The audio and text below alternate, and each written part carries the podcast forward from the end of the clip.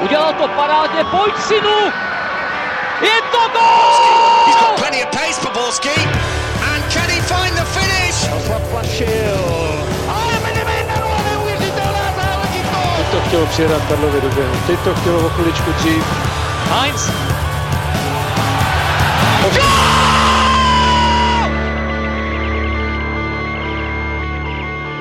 Dobrý den. Státní vyznamenání jsme zatím za podcast nedostali, ale to nevadí, protože tohle studio je přece jenom útulnější než Vladislavský sál.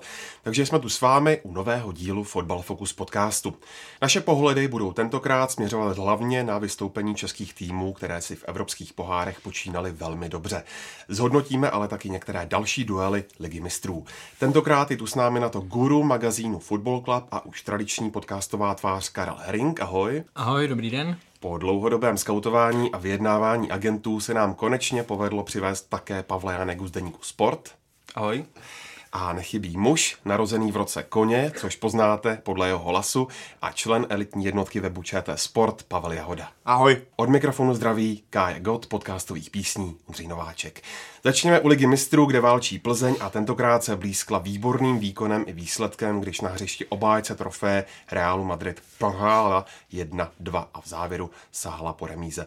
Karle, když se podíváš na dřívější výkony Plzně, byl to podle tebe skutečně nejlepší výkon v zápase s některým z evropských gigantů, když eh, připomeneme, že Viktorka narazila dříve třeba na Barcelonu, Bayern a nebo Manchester City?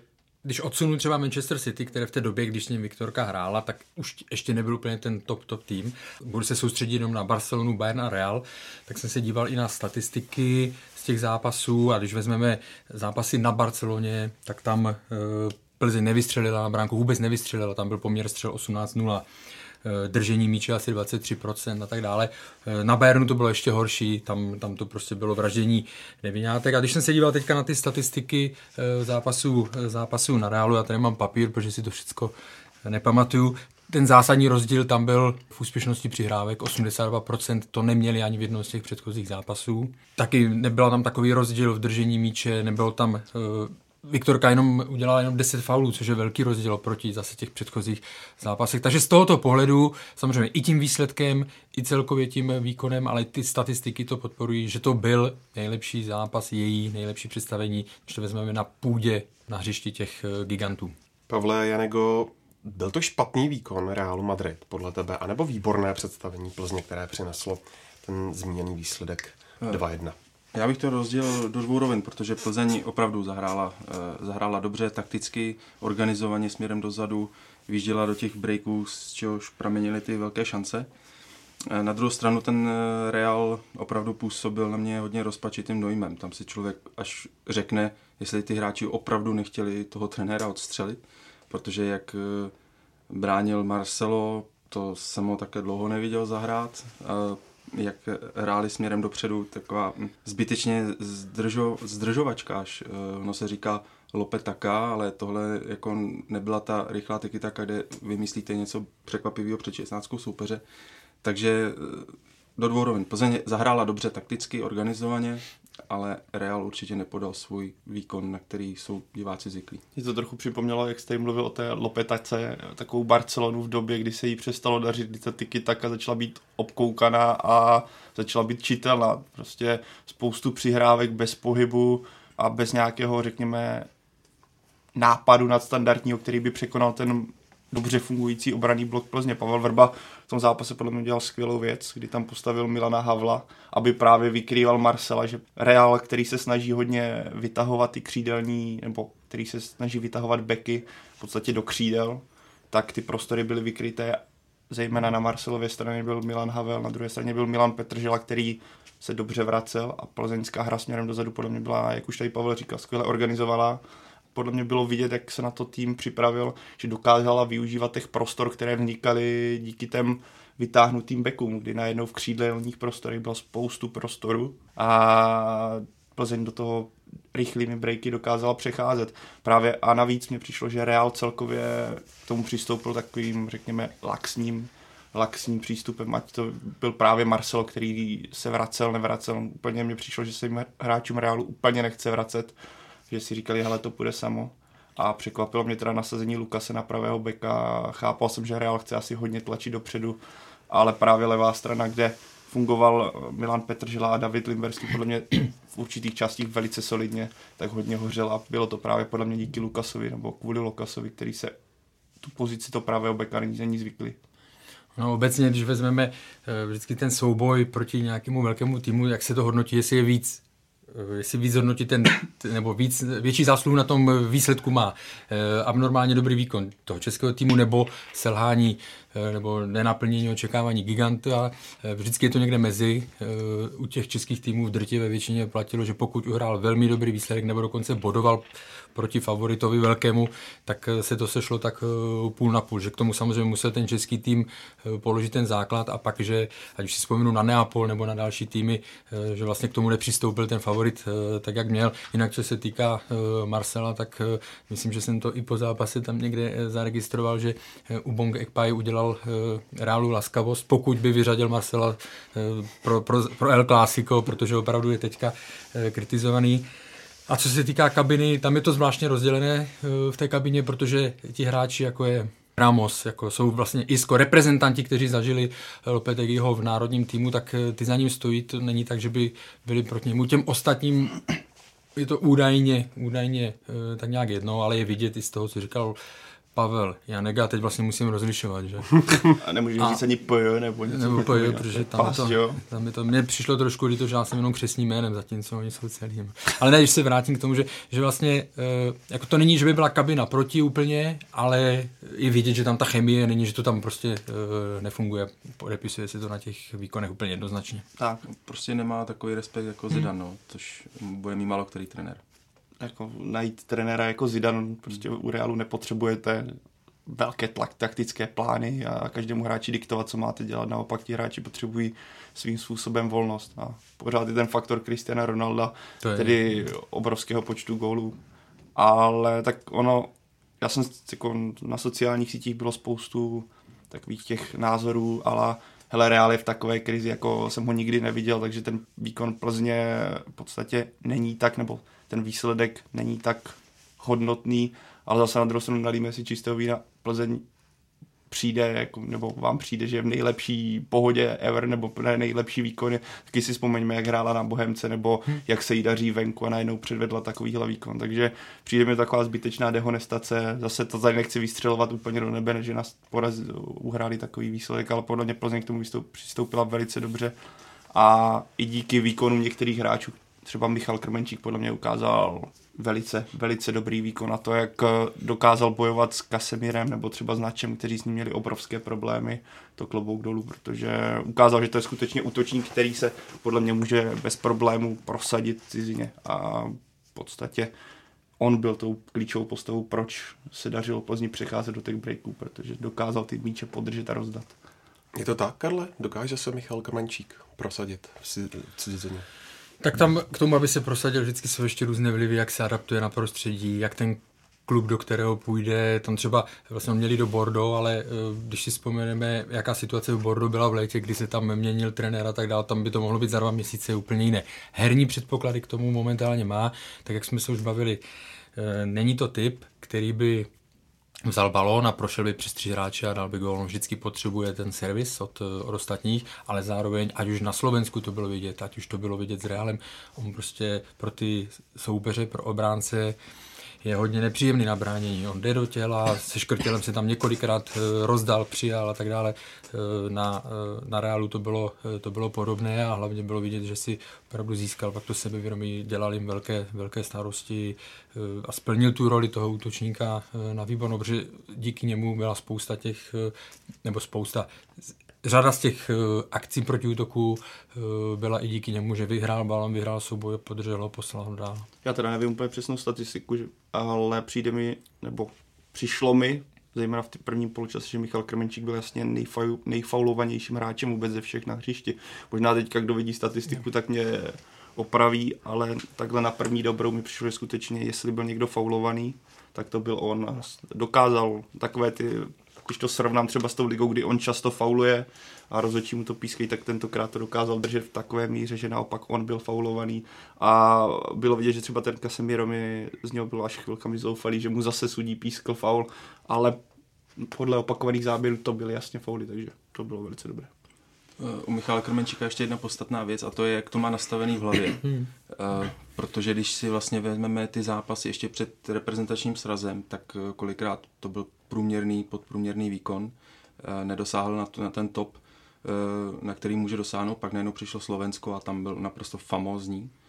Takže on potřebuje takovou tu ještě jakoby motivaci, aby se dostal na tu top úroveň a teprve pokud tu motivaci bude mít i po přestupu do zahraničí, tak se dokáže jasně prosadit. Což se může projevit, protože uh, asi on se netají tím, že už chce jít pryč, že jo, a asi uh, v tomto pohledu se dá pochopit, že ligový zápas uh, nevím, s Karvinou nebo se Slováckem, pro něj už nemá tady ten náboj, jako když jede na repre a tak dále. A to zahraniční angažma to může přinést, ale a ano, Paty, ty jsi vlastně na to ptal, tak už si zaslouží hrát, eh, řekněme, vyšší soutěž, lepší soutěž, má na to herně, ale říkám, to, aby uspěl, tak tam je, eh, tam je eh, celá řada faktorů a víme, že v poslední době to není jednoduché pro hráče, byť jsou u nás v lize mezi nejlepšími, tak není jednoduché se prosadit v kvalitní, kvalitní soutěži okamžitě. A je blíž, Karle, tomu odchodu v zimě, i kdyby třeba Plzeň hrála na jaře Evropskou ligu? No, je. Na druhou stranu, já si myslím, že zimními odchody by byl velmi opatrný. Ta naše zimní přestávka teď není tak dlouhá, jako, jako bývala, ale pořád je tam třeba dvou týdenní, tři týdenní pauza. A on pokud by chtěl jít beru do soutěže směrem na západ, tak eh, tam, ty, eh, tam vlastně naskakuje do, eh, naskakuje do rozjetého vlaku. Do rozjetého vlaku, byť třeba Bundesliga nebude mít o moc kratší pauzu, než, než my v minulých letech to bylo horší. Ale většinou se ty zimní přestupy dělají takové to, jak se říká, emergency, jo, to znamená, když potřebuje někdo rychle vyřešit nějakou situaci, já si myslím, že on se bude asi chtít snažit dostat ven, ale je to, je to rizikovější, než kdyby šel v létě.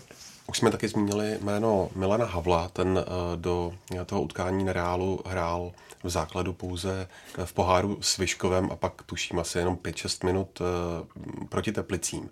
Jak obstál Pavle Janego proti eh, hvězdným protihráčům? Za mě obstál na jedničku. Kromě toho gólu, myslím, že Marcela, mm-hmm. tak mm-hmm. tam trošku zaspal, protože tam toho hráče viděl a nešel s ním. Jinak si myslím, že celý zápas odvedl na jedničku zvládl ho a obecně ale mě zaráží to, jak vlastně nehraje v Plzni, protože mě se vždycky v Bohemce strašně líbil a myslím si, že to je ten hráč, který právě uh, může nabídnout tu další možnost Pavlu Vrbovi, jak prostřídat uh, oba kraje v obraně. Takže mě překvapilo, nebo nejenom mě překvapilo, že nastoupí na Realu, když toho vlastně de facto skoro nic neodehrál předtím. Ale za mě to zvládl a myslím si, že si řekl o to, aby hrál pravidelně tak v podstatě pokryl, ano, byla tam ten, ta chyba u toho gólu, ale na druhou stranu to byl krásný gól, že musím, to byl hmm. to, co tam předvedl Bale. Z, ještě teďka si můžu vzpomenout toho na toho druhého, co to akci, ten mladík, který ho úplně nezdám, nebo Velasquez, no, Valverde, Valverde, Valverde, tak, Valverde. tak, tak to bylo, byla to chyba, ale bylo to i tou genialitou, co Real v ten moment předvedl ale přesně jak říkal Pavel, on dokázal vykrývat, dokázal plnit ten úkol, který on měl, tedy vykrývat ty, křídelní prostory, kde nabíhal Marcelo a to podle mě zvládl obstojně. Dokázal i podporovat útok, když vezmeme, kdy naopak Marcel ho strašným způsobem vypustil a chyběl mu, řekněme, půl krok na to, aby třeba dal gol, když si tam skvěle naběhl na pravé křídlo. Takže za mě velké plus a přesně jak což ještě umocňuje to pro mě to, když vezmu, že Milan Havel skutečně doteďka nehrál, nastoupil proti třetiligovému Vyškovu hmm. najednou naskočíte v základní sestavě na Santiago Bernabé proti Realu Madrid. Takže často se bavím o tom, že některý hráči nerozehraný, chybí mu praxe ze zápasů a i přesto Milan Havel podle mě předvedl velice solidní výkon. Ono se fakt sluší ocenit to, jakým způsobem to zvládl mentálně, kromě toho, protože to není jednoduchá situace, když vás tam hodí na, na rálu. Oni sice někdo řekne, že neměl co ztratit, ale jako teoret, nebo ztratit měl co, že? protože kdyby z vás tam udělali větrací kalendář, prohrajete 0-5 a přes něj vyšly tři góly, tak hmm. by se to eh, tak by měl co ztratit, protože by se to samozřejmě pamatovalo, rozebíralo by se to a tak dále. No. Takže, ale to opravdu, jak to zvládl mentálně, to eh, všechno čest. spousta lidí o něm říká, že to má ty situace tak jako trošku na párku, že docela pohodář a tohle si jako neumí připustit ani. A, Jsou některé šťastné jako povahy, jako ale... Spousta, spousta lidí, 90% hmm, hmm. si myslím, že by tam přišlo a rozklepali by se jim kolena jako najednou wow, nehraju, ne, jsem na Realu. Představte, to je, to je prostě něco jako úžasného a to je ten tlak jako by neunesla spousta lidí. A vidíte i jeho velkou výhodu v tom, že dokáže hrát jak v obraně, tak i třeba v záloze? Tak eh, on většinou hraje v obraně, že jo? nebo eh, že na Bohemce byl vlevo, může hrát vpravo. Ta záloha byla spíš taková, řekněme, eh, to byl podobný tah, který předvedl trenér Vrba proti Španělsku, kdy dal Thea Gebreselasiho do prava na pravou zálohu. Ono bylo vidět opravdu, že potom při obraně Eh, při defenzivní, že to byla pětičlená eh, zadní linie, že to nebyla eh, klasická, klasická čtyřka. Ale to, co vlastně Pavel zmínil, Pavel Janega, co zmínil, co se, že je zvláštní, že nedostává víc šancí, my se možná k tomu ještě dostaneme, ale když vidíme výkony Davida Limberského v Lize, a v lize mistrů, tak když ho vidíme v jeho věku, co dokáže předvést v lize mistrů, tak teda si jednak člověk musí zase říct, že kdy, kde by on mohl být, kdyby měl v, v té vrcholu té své kariéry ty priority správně nastavené, tak kde by mohl být, protože jako odehrát takový zápas, eh, byť ano, měl tam problémy, si nedozval, ale smělen dopředu, když si vezmeme CSK, když si vezmeme teďka Real, tak to je, eh, když to řeknu, eh, kliše klobouk dolů opravdu, protože je to nadprůměrný výkon, ale zároveň, když vidíme, že prostě v té lize už ho ty zápasy tolik nemůžou motivovat, tak by asi měl trenér Vrba občas mu nechat uh, dát pauzu a když to přeženu zápas se Slováckem, já ne, nebudu nikoho podceňovat nebo tohle, ale tak to je přesně zápas, ve kterém přece může ten uh, Milan Havel nastoupit a byl by určitě vděčnější za tu za tu šanci. Já tím neříkám, že David Limberský na to hmm. kašle, ale prostě víme, vidíme ty rozdíly v tom nasazení, v té motivaci. Jo. Takže si myslím, že by mohl a že by to třeba i tomu Davidu Limberskému e, někdy pomohlo, kdyby to tam trošičku eh, prostřídal, byť zásahy do obrany jsou vždycky e, citlivější, nebo mohou být citlivější. Co se ještě říká, týká té křídelní pozice, tak v Lize takhle Plzeň hrát nikdy nebude mm, na křídle.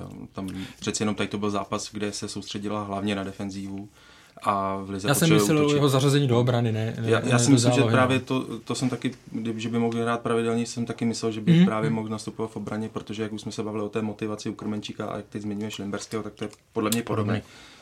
Uh, že, že ta motivace v té lize proti těm slabším soupeřům už prostě není taková u těch borců, jako, jako když nastoupí na Realu. Hmm. A právě pro hráče jako Havel je naopak ta motivace o to větší se ukázat. Třeba naznačí trenérovi, hele, můžeš mi věřit i v zápase, kdy jde o něco většího. Já vím, že se to snadno řekne. Já v roli trenéra bych určitě neřekl uh, Krmenčíka při jeho roli, jakou má pro ten tým, že uh, ty si teďka uh, odfrkni tebe ten zápas, uh, nemusí tolik uh, rajcovat. Vždycky bych ho tam měl, pokud by byl zdravý při jeho formě. Jo. Ale myslím si, že třeba právě v té obraně na to jednom z těch krajů, že by mohl dostat uh, ten Milan Havel čas od času. Je to i pro dobro Plzně, aby byl prostě se udržoval uh, v nějakém zápasovém režimu. No a je to i pro dobro Plzně, aby měla náhradu za Davida Lemberského, který mu je 35 a prostě to jednoho dne přijde. Pokud by teďka, řekněme, Milan Havel nějak přijal pocit, že hrát nebude, tak najednou může řešit budoucnost co a jak a najednou můžete přijít o krajního beka, který dokáže alternovat na obou stranách a uh, potom zase Plzeň by musela hledat náhradu a jak je vidět, nehledá se to úplně jednoduše krajní bek v České lize, takže, nebo respektive kvalitní krajní bek v České lize, takže myslím, že pro obě strany by to bylo pozitivní. Kdybychom ještě měli zůstat u chválení, anebo naopak eh, trochu kritizovat, tak eh, mě napadají ještě dvě jména, a sice Hrošovský a brankář eh, Aleš Hruška. Co říct k jejich výkonům? Já si myslím, že u Patrika Hrošovského je to, dochází k tomu, že často nedocenují lidé ten jeho přínos pro Plzeň, protože on je často takový neviditelný, že na začátku těch útočných akcí často slyším názory, že to je jenom posouvač balonu, ale on, on dává hře Plzně tu myšlenku. A myslím si, že není samozřejmě jako Pavel Horvá, který vymyslel tu klíčovou přihrávku přes 30 metrů a někdo běžel sám na bránu, ale pro mě je Patrik Hrošovský jeden z nejklíčovějších hráčů současné Plzně a myslím si, že i tím výkonem na Realu si řekl o to, že tam ani dlouho už nevydrží. Ale zároveň právě, ano, to má Pavel pravdu, ale zároveň to, že ty výkony Plzně jsou takové kolísavější, že směrem dopředu jim to třeba nejde, tak já u Patrika Hrušovského mám někdy problém s tím, že ta jeho výkonnost někdy mi přijde, že nemá v tom zápase takový vliv, tak jak by, uh, tak jak by měl, čím neříkám, že uh, výhry 1-0 nebo ty nepřesvědčivé výkony směrem dopředu jsou jenom jeho záležitost. Ne to. Ale někdy tam občas pro mě ta jeho, ten jeho vliv na tu hru menší, než bych, než bych čekal. A když se vrátím, já navážu teda na kluky a s tím Alešem Hruškou, co se ptal, tak, tak uh, on už minulé sezóně předváděl velice dobré výkony, když dostával, když se vlastně točili s Kozáčikem tento rok, to zatím bylo, trenér Verbal vsadil na Kozáčika ve všech případech, ale ukázalo se to vlastně, o čem jsme tady se bavili s Havlem, že najednou dostal příležitost a dokázal ji chytnout, hrál podstatě o tom zápasech, co hrál, tak jich chytal výborně. Proti Realu občas měl tedy problém s hrou s nohami, kdy ty přihrávky nebyly úplně ideální, ale proti vysokému napadání Realu, který byl nalezlý na hráčích, plus Aleš Hruška už taky asi nebude úplně ten typ supermoderního golmana, který bude hrát v podstatě pozici libera, což je pochopitelné. Na druhou stranu to, v čem on vyniká, tedy v tom brankářském řemeslu, tak podle mě to předvádí výborně a byl jeden z klíčových vlastně, nebo jednou z klíčovou postav, proč to dopadlo tak, jak to dopadlo, že dokázal Plzeň podržet v těch chvílích, kdy to skutečně potřeboval. Chytal výborně, kopal hůř. No. no. Aleš má výborný reflex. Mm, vždycky na lajně nebo byl. Ale, ale jsem tam čas od času bohužel hmm. vymyslel nějakou mindu. No. Tam ale na lajně nebo takhle eh, to byl výborný, nebo když Jedno to tam taky smrdělo, přesně když odkopával míč, říkám ajaj. No, ale do, on vždycky dokázal to v podstatě uhasit vlastní chybu, uhasil vlastním výkonem, takže to už je ta situace nebo ten jeho vlastnosti. Když to zlehčím, tak ro, rohové kopy Realu Madrid byly méně nebezpečné než rozehrávka. Co nakonec chybělo k tomu, aby Plzeň ten bod vydřela? No tak asi proměňování proměňování šancí. Samozřejmě Real měl taky šance, taky měl prostor na to zvýšit, eh, odskočit zase nebo, tohle, nebo si udělat větší náskok, ale eh, zase platí, eh, když hrajete proti takovému týmu, tak z těch, řekněme, čtyř šancí, když ten gól nebyla úplně typická šance, ale z těch tří šancí, co tam měli, tak jeden gól musíte, minimálně jeden gól musíte dát. Takže tam, tam se to asi týkalo opravdu především té, Eh, té koncovky a té slabší produktivity. Protože ten výkon jako takový, už to tady zaznělo, byl velmi, velmi dobrý. Když to porovnáme s AS Řím, tam třeba jeden ze základních eh, zase rozdílů byl eh, běhání. Oni naběhali, Plzeň naběhala pět kilometrů víc než, než, na, na, než v Římě. Jo. Takže to všechno, ta, ty přihrávky byly mnohem úspěšnější než to s tím souvisí, podrželi víc balon, mohli víc zautočit a tak dále. Takže tam už se to opravdu týkalo uh, koncovky je to zase kdyby, ale kdyby podle mě Patrik, nebo podle, kdyby Patrik Horašovský dal za stavu vlastně 1-0 na to 1-1 a když vezmeme potaz faktor, jak Real hrál a jak se mu dařilo, respektive nedařilo, tak to klidně které míze mohlo směřovat, protože mi přišlo, že na to už jsme se bavili, že to úplně nejde jim to lehce a ten rychlý gol, který vlastně padl Realu hodně pomohl v tomhle. Kdyby to dokázala Plzeň držet díl, tak Real v té, v té situaci, které je, kdy má skutečně obrovské problémy, tak by to mohlo dopadnout i lépe. A pak je tam takový to klasický štěstíčko, to prostě musí zaznít, no kdyby to je to, ale to tak fotbalu patří, to slavný štěstí. A samozřejmě, kdyby vyrovnali před půli, ten no. Real by asi se probral, mě se vždycky vybaví hláška eh, Davida Limberského, když jeli, někdo mi to vyprávil, když jeli autobusem na, na Bayern, tak prohlásil hlavně nenaštvat nějakým rychlým gólem. Jo. A jo, což je, je to sranda, ale v tom je velká pravda. A vlastně, když si vezmeme ten, oni nedali velkou šanci, eh, Viktorka, a z protiútoku, z protiútoku inkasovala, tak jsem si na to zase, zase vzpomněl. Jo. A samozřejmě ten, ta by byl pro ten, eh, pro Real by tam byl ještě velký časový prostor to nějakým způsobem eh, zvrátit. Ale je to škoda, protože minimálně na dva góly na San Bernabeu měli. Mm, a ten závěr byl takový specifický, jasně, když tam pošlete Jakuba Řezníčka, máte v závěru dva, dvě možnosti centrovat do vápna, první skončí přihrávkou domů a druhá trefeným prvním protihráčem, tak to je taky jistý problém, když máte takovouhle finálovku, ale, ale tak Plzeň se asi nemusí za to stydět, no to už, byl, to už bylo jen takové vyvrcholení smolné. Karel se tady směje. Ne, eh, to se týkalo Jakuba Řezníčka, pro mě je to, to je taková úsměvná eh, story. Že, že, story, že prostě eh, se objevuje, že se objevuje v Lize mistrů, ale, ale bavili jsme se o tom, že Samozřejmě 1-2 je eh, výsledek, který se nemusí, za který se nemusí Plzeň vůbec stydět. Na druhou stranu, eh, když bychom chtěli být jako hodně nároční, tak asi už nikdy nebude mít, eh, že ten červíček tam může někdy být, že asi už nebudou mít nikdy takovou šanci uhrát na San Bernabeu třeba bod, protože Real se nachází opravdu v těžké situaci, měl před sebou El Clásico, což ale se neprojevilo na sestavě, protože ta byla, ta byla v plným, ale obecně se to dá zhrnout, to, co už tady zaznělo, prostě nad, nadprůměrný výkon, spra- dobrý, Eh, organizovaný a tak dále, s využití toho, že Real není úplně v pohodě. Na druhou stranu, kolik týmů za poslední roky zatlačilo Real na jeho hřišti a lidi tam pískali. Ne, já to, eh, já to jako oceňuji ten výkon Plzně, ono to zase souvisí s tím, s tou atmosférou hmm. celkovou hmm. na tom Realu a, a ty hráči můžou být na sebe pišní s, s, tím, co, s tím, co odvedli. Ještě třeba je opravdu škoda, uvidíme za 14 dní, nebo za 14 dní, uvidíme v odvetě, no, protože kdyby to bylo ještě v domácím zápase, tak by z toho byl mm. ještě větší zážitek. Já si dokonce myslím, že kdyby hrál, kdyby se nehrálo v Madridu, ale hrálo se v Plzni, tak možná to dokonce dopadlo i lépe s tím, že Plzeň doma hraje mnohem lépe, že jo. Ale to je zase takové to, kdyby možná. No a má na to, Pavle, to zopakovat? Podle mě teďka bude hodně klíčové víkendové utkání v El který podle mě ukáže směr, kterým se Real dá. Pokud Real prohraje, tak na Plzeň přijede madridský tým s jiným trenérem. Myslím si skoro téměř jistý, že Lopetek by u týmu skončil, takže tam by byl pro ten tým jiný impuls. Čekám, že by se hrál jiná taktika, že by Real třeba se vrátil k té přímočařejšímu stylu hry. Takže to by byl jeden faktor. Na druhou stranu, pokud Real vyhraje El Clásico, tak ho to může extrémně nakopnout a může se dostat do takové pohody, že přijede na Plzeň a smáznej. Ale pokud bychom to brali teď, tak klidně se tak stát skutečně může, pokud Plzeň k tomu přistoupí stejně dobře, jako přistoupila k tomu zápasu v Madridu a Real k tomu přistoupí podobně, jak k tomu přistoupil, ale favoritem nadále bude, obrovským favoritem bude nadále Real a uvidíme, co Pavel Verba vymyslí. Myslím, že pro madridské taky bude tahle byla jistým způsobem lekce, že Plzeň úplně zadarmo se nedá, takže to je taky to, že najednou už víte, co od toho soupeře CCA čekat.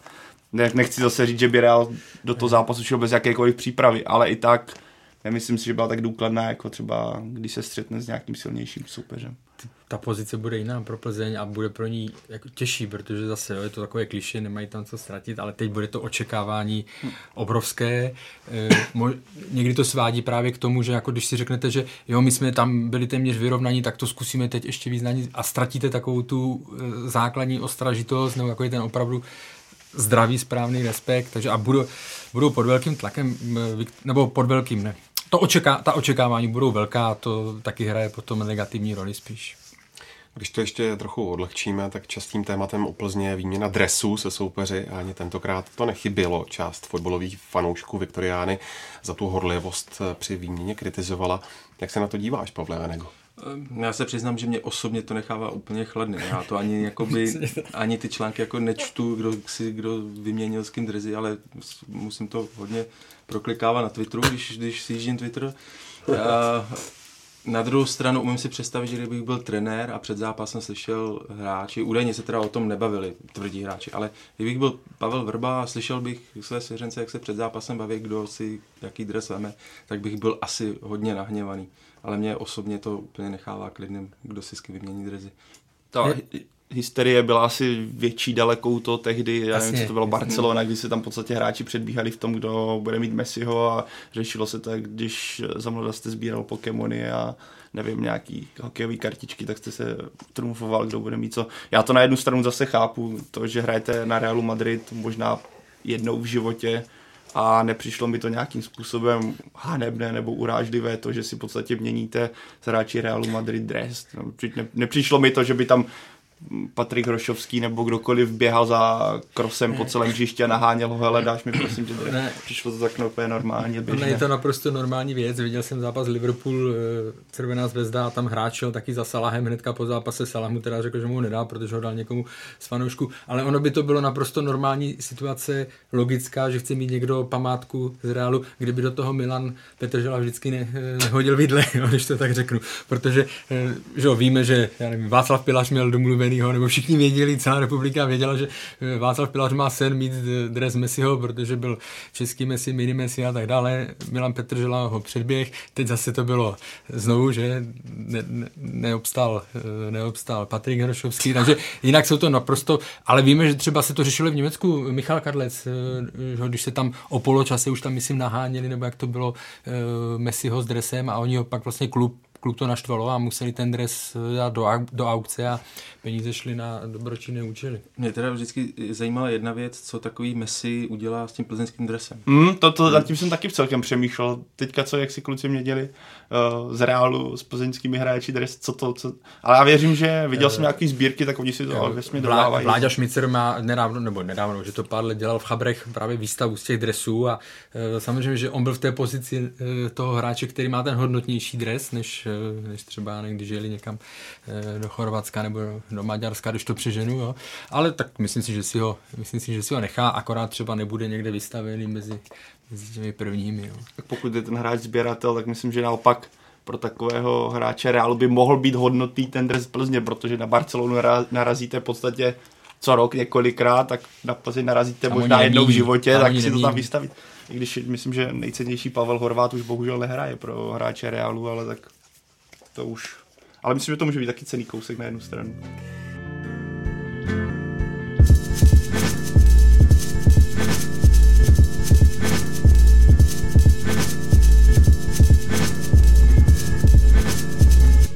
Tak se pojďme podívat o patro níže, a sice do Evropské ligy, kde se o výborný výsledek postarala Slávia, která si z Kodaně odvezla důležité vítězství 1-0. Hráči i trenér Jindřich Trpišovský utkání popisovali jako více bitvu než eh, krásnou podívanou. Bylo to tak, Karle? Bylo, bylo to, byla bitva, eh, samozřejmě víc než fotbal, než hezké akce těch soubojů, tam bylo eh, strašně moc. Vidíme, že Slávia 21 faulů, to je zase to číslo, které je spíš typické pro Českou ligu, než pro evropské, evropské poháry, takže, ale prostě je to zase takové zápasy někdy odehrajete a mají z nich tři body. Hráli v Petrohradu, hráli eh, hezký fotbal, chválili jsme je za to a měli, nula, měli z toho nula bodů. Teďka prostě to nebylo eh, tak hezké koukání, ale ubojovali to, možná to budou klíčové tři body. Samozřejmě, kdyby to byl fotbal, kterým by se Slavia prezentovala v dlouhodobějším nějakým období, tak už by to bylo e, napováženou, ale prostě dokázala zvládnout jiný typ zápasů a za to se sluší i ocenit to je podle mě to velice cená lekce pro Slávy, jak k ní vlastně soupeři můžou, nebo jak proti ní soupeři můžou hrát, kdy v, tý, v té první půlce bylo vidět, jak eh, ten tým, který jinak skvělým pohybem a tím stylem, co ordinuje Jindřich Trpišovský, tak i ten styl najednou může narazit na skvěle fungující defenzivu ze zálohou, která tím pohybem a tou, jak byl blízko sebe, tak v podstatě eliminovala veškeré slavistické snahy o nějaký o nějaké útoky a o nějaké šance. Tam první půlka pro mě, já když jsem to sledoval, tak jsem si říkal, hm, tak tohle, tohle bude příslých 90 minut, ale byla to prostě taktická bitva, bylo vidět, že Kodaň úplně se nežene za nějakým, že by nutně potřebovala výhru, ona věděla, že ten bod první byl cený. Ten gol potom hodně změnil, Ono se říká, jak slávisté mluvili o tom, jak do druhé půlky vstoupili jinak, ale podle mě to změnilo ten rychlý gol, když dáte po 50 vteřinách druhé půlky gol, tak najednou se úplně ta karta otočila, Slávě mohla hrát na ty breaky, mohla bránit. Kodaň nebyla nějakým způsobem moc kreativní, prostě to lítalo vysoké balóny do vápna, proto bylo spoustu soubojů, proto bylo spoustu faulů. Ale myslím, že ta výhra je o to cenější, že Slávě zvládla právě takový těžký zápas, kdy to bylo skutečně ubojované, umlácené, a bolelo to, viděl jsem nějakou fotku brankáře, koláře, který měl zašít, zašítou holeň, takže to jsou takové zápasy, které vás naopak můžou posílit víc, možná než ten zápas na Zenitu, kdy hrajete krásný fotbal a pak prohrajete. Eh, ještě ten zápas ukázal ještě jednu věc, že hodně byl v minulosti Jindřich Trpišovský kritizován za to, že hraje takový hurá fotbal bez zajištěné obrany a to ale naopak teď Slávě převedla více organizovaný výkon do defenzívy což vedlo k tomu, že vlastně měli dvě šance, takový slibnější hmm. Kodaň. Uh, a jedna z nich byla Gregušova střela vedle. A, takže si myslím, že Slávě tohle zvládla, vyhrála zaslouženě, předvedla ještě, ještě, že umí hrát jinak, než jak jsme vlastně uh, zvyklí na ten trpišovský fotbal. To je cené v tom, že vlastně ty šance navíc přišly v prvním poločase, kdy více hrála Slávě a Kodan se dostávala spíše, řekněme, do nějaké ne tak konsolidované obrany Slávě. Kdy právě pak naopak, kdy Kodaň se teda měla hrát za vyrovnáním a měla se hrát za střelením branky, tak v podstatě Slávě ji do ničeho nepustila. A koho teda musím vypíchnout, tak byl Michal, Michal Gade. To, co on předháděl na stoperu, jak on vymazal v podstatě do jeho a kolik vyhrál on od eh, těch hlavičkových soubojů, to je prostě tank. To je jako, viděl jsem někde no, no, gif ze zdí, jako dánské útoky narážely na Gadeho. rozbili a, ozeď. Tak, ta stoperské duo Kudelan Gade hraje, skuteč, hraje v současnosti skutečně výborně a to, co předvedl právě kamerunský obránce, to myslím, že zase ukázal, jak se na té pozici stopera zažil v současnosti a že je v podstatě klíčovou postavou. Ale obecně Slávě hrála dozadu, zejména v druhé půlce, velice dobře. A díky tomu vlastně vybojovala ty důležité tři body. Gol dával v utkání Jan Matoušek, o kterém jsme tady dříve hovořili v tom smyslu, že to Slávě s jeho stáhnutím zostování neudělala úplně ideálně. Pořád si to myslíš, Pavle? Tak podle mě Mat, takhle, Matoušek v těch obou zápasech, kdy nastoupil na tom hratu v Evropské lize, hrál skvěle. Dokázal tam vnést ty své přednosti, tedy rychlost, akceleraci, a řekl bych i nebojácnost a takový ne tak velký respekt ze soupeřů. To mi třeba v té první půlce, o které jsme se tady bavili, chybělo větší, tak řekněme, nebojácnost a možnost zkusit to jeden na jednoho, když to úplně nejde. On se to ve svých 20 letech nebojí, ale to, o čem jsme se tady bavili několikrát, tak si pořád myslím, že se teprve teďka ukáže, protože se uzdravil Tecl, je zpátky Olajanka, je zpátky Škoda, teprve teď se ukáže, jak na to Matoušek bude a ten přetlak v zejména v těch útočných pozicích je teďka ve Slávii extrémní. Pokud se někdo nezraní, tak jsem zvědavý, kdo dostane toho Petra. Platí to, co zaznělo i v minulosti. Oni ani na Slávy eh, si tím krokem nebyli jistí v tu chvíli, že to je to nejlepší, ale oni museli reagovat na to, že měli hmm. eh, vymlácený, eh, vymlácený útok. Že jo? A taky to, co jsme, to, už to tady taky v minulosti zaznělo, že tomu jeho stylu, nebo jeho, tomu stylu, který on hraje, tak budou víc vyhovovat poháry, než, než domácí soutěž, kde Slávian musí dobývat a v obou těch zápasech to bylo vidět. Tím myslím Petrohrad a, a Kodaň jak říká Karol, přesně uh, takový Milan Škoda, uh, když teď už bude zdravý, tak se bude hodit uh, na to dobývání v lize, protože je to přece jen sil, silovější hráč Matoušek i Tecl jsou spíš na ten rychlý přechod. Na druhou stranu Matoušek má to štěstí, že ve Slávě je znovu zmíněn trenéra Trpišovského, který se nebojí dávat ty šance mladým. Podívejte se na Spartu, která rychle si přivedla Medbrachtu a aby, aby tu díru nějak zalepila Slávě kopí Matouška, dá mu, dá mu okamžitě šanci, dala by i Buchovi, kdyby, kdyby neodešel do Plzně. Um, Mimochodem byl na lavice v utkání s Reálem. Ano. Takže pro Matouška je štěstí to, že i hraje pod Jindřichem Trpišovským, což uh, jiný trenér by mu třeba takovou roli nesvěřil v tomhle zápase. A myslíte si, že se tímhle gólem konečně očpuntoval? To je otázka samozřejmě, jak se říká, vždycky může mu to pomoct, ale, eh, ale to, co už tu zaznělo, eh, vrací se Stanislav Tecel, eh, na lavičce už byl Milan Škoda, jestli se nepletu, a prostě ta jejich ofenzivní síla teď velmi naroste a bude to pro ně, bude to pro ně těžké. Byť Slávia má před sebou ještě 11 zápasů, jestli se nepletu, bude to trenér protáčet, ale bude to mít hodně složité. A kdo ten, ten přetlak v kabině odnese? Ten zdravotní stav trochu komplikuje situaci ve fantazii tím, že teďka Slávě hraje... Je to nečitelné. Až, je to hodně nečitelné, mám problém teďka celkem, takže jsem z toho celkem no. nešťastný v tomhle směru, ale, no, ale pro se... tr- trenéra Trpišovského je to skvělá zpráva. Že? Když se podíváme na současnou jedenáctku, tak z obrany si myslím, že tam to neodskáče nikdo, hmm. ta je jasně... Hmm Eh, jasně daná Souček, Hužbauer, o tom se nemusíme bavit, křídla teď ta, jsou taky, hmm. Eh, takže tam se to bude opravdu točit eh, vlastně pozice ofenzivního záložníka hmm. A útočník. Samozřejmě, že oni se občas i, ty, i ta křídla prostřídají, ale, ale to základní tam, tam zůstane. Oni se určitě prostřídají, ale možná to slávistě nebudou slyšet někteří rádi, ale podle mě Milan Škoda je možná teď útočník číslo 3. Ano, mm. nebo eh, nevím, jestli dvojka nebo trojka, ale jednička mm. je v tuhle chvíli Stanislav Tecel. Mm.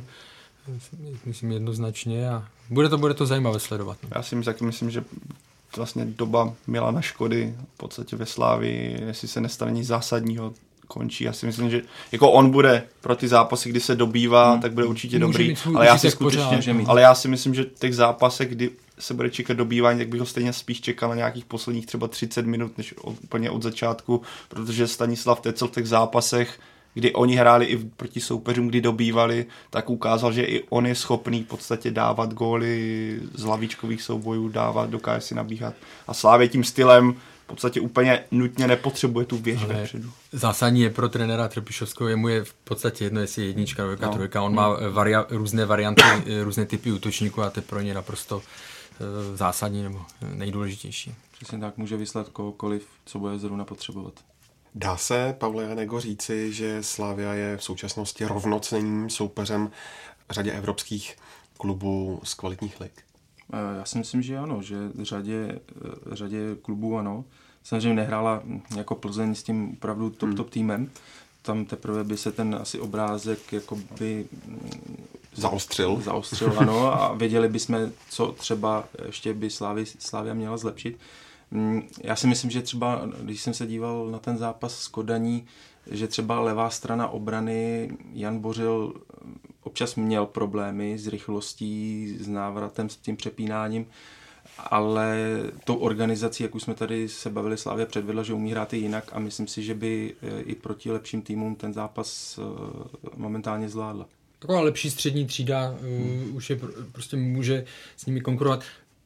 Bylo by třeba zajímavé p- porovnání nebo konfrontace, kdyby Slávia narazila na Dynamo Kiev teďka na konci, hmm. na konci podzimu, kdy už prostě má zase víc zkušeností a tak dále. Ale je vidět, že je na dobré cestě. Je vidět, že trenér Trpišovský ty poháry umí, jo, že eh, dařilo se mu to s Libercem a Slávia teď eh, musí opravdu hodně šlapat nejenom pro ten národní koeficient, protože teď to je hlavně na ní. Eh, Plzeň reálně, když budeme uvažovat tak, eh, nebo mluvit, tak těch bodů moc neudělá. A hlavně ona jede na svůj koeficient, aby se dostala mezi ty nasazené, protože to pak eh, pomáhá překonat takový ten, eh, ten základní klíčový, klíčový bod. Tak ono, když se podíváme na všechny teďka tři zápasy, tak v každém podstatě Slávě obstála, myslím.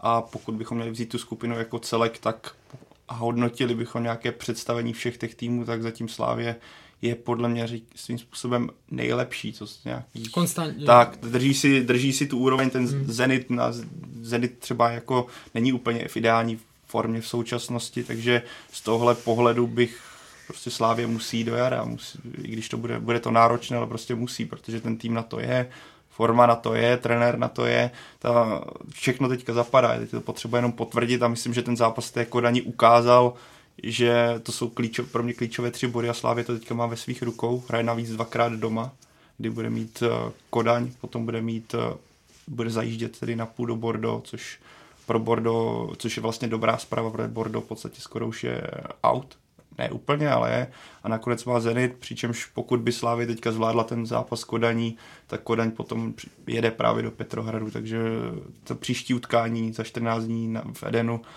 bude v podstatě o všechno. Myslím, že pokud bych to zvládli sešívaní, tak se můžou slavit jaro, což by bylo super jak pro ně, jak už tady mluvil Karel, tak i pro český fotbal, protože tenhle ročníku je to pro koeficient hodně, hodně důležité, aby někdo prošel dál. Jak to utkání s Kodaní bude vypadat? Bude mít podobný průběh? To se těžko eh, opravdu odhaduje. Nemyslím si, že by to, nevím, jestli to bude stejná v úvozovkách válka nebo bitva. Já si myslím, že Slávia zase může hrát nebo bude hrát trošku jinak. Opravdu se mi to, eh, se mi to těžko odhaduje, ale ale myslím si, že uh, Slavia bude víc uh, se tlačit do, dopředu, bude víc blížší tomu svému fotbalu, který známe. Co jste říkali na tu mm, početnou fanouškovskou základnu, která do Kodaně vyjela? To, je, eh, to bylo super, byli, tam měli velkou výhodu, že byli hned za a byli vidět, byli slyšet. Eh, Když jedete na Madrid, tak jste ještě ve dvojnásobnějším počtu, nebo když to bylo na Barceloně 4000 diváků, jenomže oni vás posadí do čtvrtého poschodí nahoru a tam do ruchových mikrofonů se dostane jenom, když zrovna vši, celý stadion mlčí. Jo, Což a- ale na Madridu tentokrát dělo hodně často, že jsem eh, slyšel víc Plzeň, pozor, než tam, jako. Samozřejmě, tam eh, to chci říct, že Real a Barcelona to nejsou nějaké stadiony, kde by 90 minut se fandilo, jo. Ono je to fakt spíš ten chrám fotbalový je nádherný, ale atmosféra je velmi průměrná, nebo jak to, jak to nazvat. Jo, ale je to super, když jsou tady ty výjezdy v takovém, v takovém počtu a je jasný, že to tomu týmu hodně pomáhá. Takže teďka jsme, jak jsme se bavili teďka naznačili toho Madridu, mně přišlo občas chvilkama, i kdyby se hrálo v Plzni trošku na cizím, protože fanoušci, no spíš diváci na Bernábeu skutečně byli jenom diváci, když to tak... Tam, tam je to vždycky, ale takhle je, to je, pro ně je to společenská náročný. událost, tam chodí, tam chodí uh, když se podíváte na hlavní tribuny, tam jsou lidi v kvádrech, eh, ženy, ženy v šatech, protože tam ve Španělsku obecně chodí vysoké uh, procento žen na fotbale, takže tam je to, já když jsem tam byl tenkrát, tak před zápasem to nebyly žádné hymny důní, ale tam hrál, tam zněl Pavaroty, já nevím, jestli je to ještě pořád, jo. takže oni to opravdu se to vymyká trošku uh, takovému tomu klasickému uh, schématu fotbalového, fotbalové kulisy.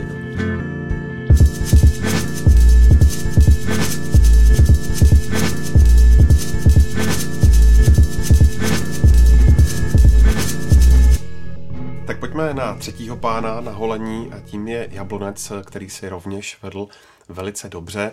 Severočeši doma uhráli s Astanou remízu 1-1 a po druhé v řadě v Evropské lize bodovali. Pavlianego, když se na ten zápas podíváš, tak není nakonec remíza málo?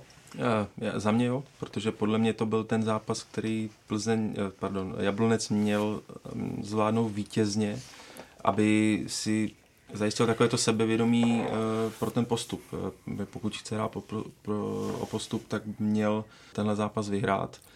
Na druhou stranu četl jsem, eh, myslím, že na Instagramu Martina Bergmana, tiskového mluvčího Jablonce, který říkal, že bod je dostačující, že teprve až na konci se bude sčítat, což je pravda. Samozřejmě není nikde psáno, že Jablonec s tímhle zápasem se připravil o postup, ale myslím si, že to byl zápas, který uh, měl zvládnout. Tak, já si Jablonec do toho zápasu vstoupil skvěle, tak první branka, potom zase přišla, řekněme, chybka, která znamenala branku, respektive vyrovnání a Astana mi přišla, že přijela do Jablonce s tím, že chce uhrát hlavně bod, že se úplně nikam nežene, takže v podstatě bránila od poloviny a chodila do rychlých breaků. A Jablonec měl po urč- v určitých částech zápasu měl eh, převahu, ale co je druhá stránka věci, tak tu převahu úplně nedokázal přetavit nějaké vyložené šance. Když to tak teďka zpětně si ten zápas projdu a doufám, že se úplně nepletu, tak mně nepřišlo, že by tam bylo třeba pět tutovek, které si Jablonec dokázal vytvořit, že by se mohl klepat a říkat, hele, škoda produktivity. I Astana pak ke konci měla převahu, takže ono to bylo, ten bod na jednu stranu je OK, ale jak říká Pavel, pokud Jablonec chce skutečně bojovat o postup, tak tohle byl zápas, který by bylo super vyhrát i z toho pohledu, že Jablonec teďka dvakrát pojede ven a, čekají ho zrovna takové výjezdy, kdy to úplně není nejblíž, ještě na východ oba, takže je to škoda, každopádně zase Jablonec aspoň sebral bod, což je cena, cena zkušenost a pořád je ve hře, takže OK. A ta potvrdila se nějaká ta pohoda a forma té středové řady Michala Trávníka s Jakubem Považancem. Je tam vidět, že Jablonec teďka se dostal do OK formy, kterou dokázal i potvrdit nějakým způsobem na hřišti. Každopádně ty brzké góly, už jsme to viděli před dvěma týdny proti Dynamu, teď se to opět opakovalo, co by toho mohlo být příčinou? Tady bych to asi uh, trošku rozdělil, protože s Dynamem Kiev to bylo opravdu, já nevím, jestli to ještě bylo nějaké eh, nezvládnutí toho, eh, toho tlaku, protože tam byly individuální chyby. Že?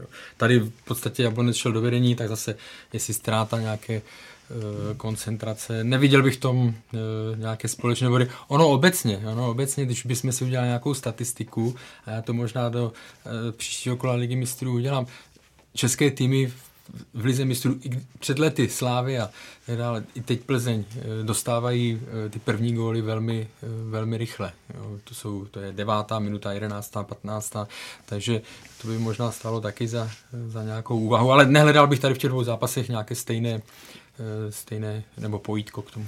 Může to být také nějaká, řekněme, pokud bychom měli něco zkusit něco najít, tak řekněme, spojitost zkušeností s nějakou, nějakým očekáváním toho, že najednou vedete a teďka příklad tohle, že vedete a najednou se vám daří a přijde chyba, takže skutečně možná je to nějaká zkušenost s něčím úplně novým, úplně jiný styl hry, úplně jiný typ hráčů, takové, řekněme, rychlíky, co hrají v Astaně. Astana sice nemá, řekněme, jméno, že by se na fanoušci sehnali z celé republiky, ale nejsou to žádní, řekněme, nazdárci.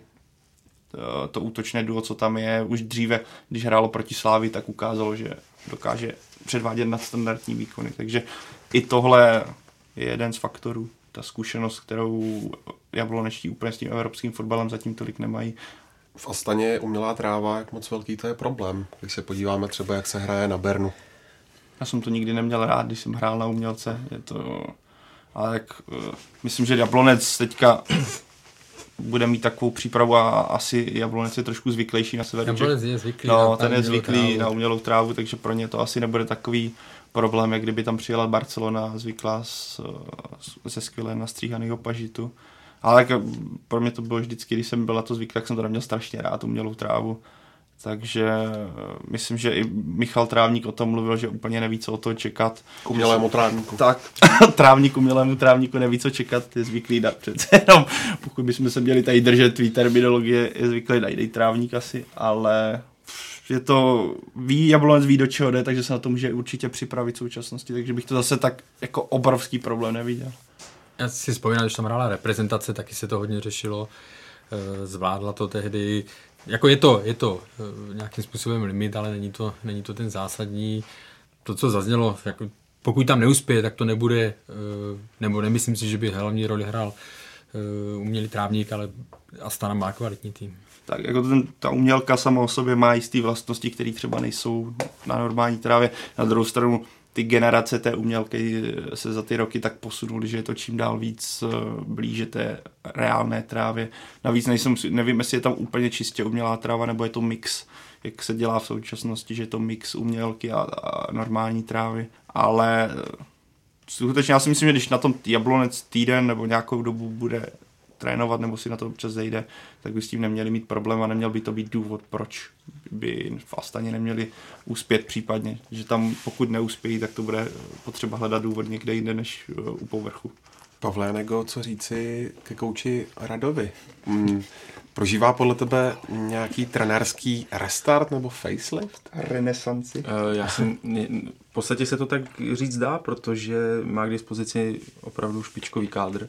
Myslím si, že tam je to teď, že Jablonec má poskládaný opravdu výborný tým, který bude asi těžké udržet do budoucna. A ukazuje se i to, že vlastně s každým tím zápasem, jak už tady kluci říkali, ten kádr dos, získává nějaké zkušenosti a jsou, jsou tam vidět určité právě posuny, že třeba Lukáš Masopust je strašně až moc hodný kluk, což se někdy možná projeví v nějaké nervozitě při koncovce, efektivita mu byla často vytýkána a takovéhle zkušenosti ho jenom posunou dál. Myslím si, že Petr Rada má k dispozici právě, jak už jsem řekl, výborný kádr a z toho, z toho hodně těží. Tak teďka bylo snad v tom zápase, si nepletu, víc než půlka základní jedenáctky pod 25 let, takže hmm, hmm. ten tým, kdyby se skutečně podařilo udržet, tak má skvělé výhlídky, ale tak, taky si myslím, že doba Michala Trávníka na severu Čech se blíží ke svému konci a i další hráči si říkají, i tím, že jsou v Evropě, si říkají o to, aby třeba někdo zkusil koupit. Jako považanec taky hraje teďka skvěle a mohli bychom pokračovat. Ale tak, jak jste řekli, ten kádr je dobře, nebo velmi dobře poskládaný na české, na české poměry. Zároveň je třeba ocenit, vlastně u, u Petra Rady to bylo vždycky tak, že měl ten první půl rok tři čtvrtě rok nejsilnější, pak to šlo, pak to šlo níž. On to jaro měl výborné, takže se čekalo, pardon, kterým směrem, se to, kterým směrem se to posune. Začátek jim nevyšel, ale pak se probrali, hrají hezký fotbal, ofenzivní fotbal. Všichni hráči, kteří teď v Jablonci jsou, tak říkají, že samozřejmě on je pořád přísný, on je nenechá nějakým způsobem, neříkám, že mají usína na Vavřínech, protože nic, to ale prostě jsou pořád bez střehu, tak dále. A hezky se na ně, hezky se na ně teďka dívá vš, vlastně směrem dopředu. I ta obrana je dobře poskládaná a směrem dopředu tam jsou velmi šikovní, trávní, šikovní hráči, trávník, masopust, takže považanec, takže asi to z jeho pohledu, když se podíváme na výkony, na výsledky, tak je to asi jeho, myslím tím trenéra Radu, je to jeho nejlepší angažma. Jak tedy vidíte šance na postup? Je to otevřené? Je to, pro mě jenom hráli dvakrát doma a mají z toho dva body, což neříkám, že, je, že to byly špatné výkony, ale prostě z, té, z pohledu té tabulky tak to není, není určitě ideální. Já bych to řekl tak, že zatímco pro mě Slávě musí postoupit, tak pokud by postoupili Jablonec, tak mě to překvapí. ty, tím, že, tak, tím, že ztratili ty body doma, tak teďka pořád to pro mě zůstává takové, že každý bod navíc v současnosti pro Jablonec bude úspěch. Na druhou stranu, pokud by uspěli v Astaně, tak proč ne, ale spíš si skutečně myslím, že ten zbytek té skupiny bude o sbírání nějakých zkušeností, řekněme, zážitků fotbalových, protože se podívají hráči někam, kde se asi jen tak uh, nedostany, nedostanou a bude to sbírání nějakých bodů i do koeficientu, doufám.